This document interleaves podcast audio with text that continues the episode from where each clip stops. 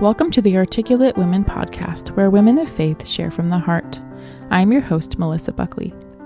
In 1979, Spencer W. Kimball, prophet of the Church of Jesus Christ of Latter day Saints, said that much of the major growth that is coming to the church in the last days will happen to the degree that the women of the church reflect righteousness and articulateness in their lives.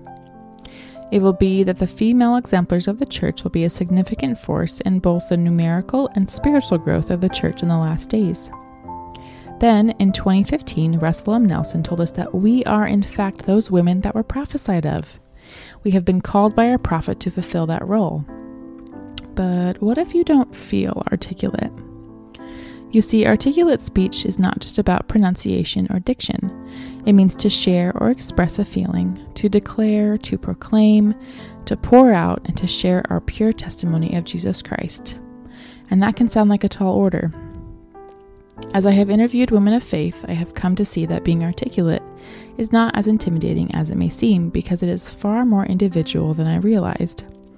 It looks and feels different for everyone. The universal truth I have found is that it is often trials that deepen our faith, giving us a better understanding of our Savior so we can more articulately speak of His love, mercy, and character. If you ever wonder what it means to be articulate and how you fit into that prophecy, you are in the right place. Come along with me in both solo episodes and guest interviews as we all seek to be more articulate and learn how striving towards that helps us draw closer to Jesus Christ and become the women He needs us to be as we gather Israel in the last days, because your voice matters.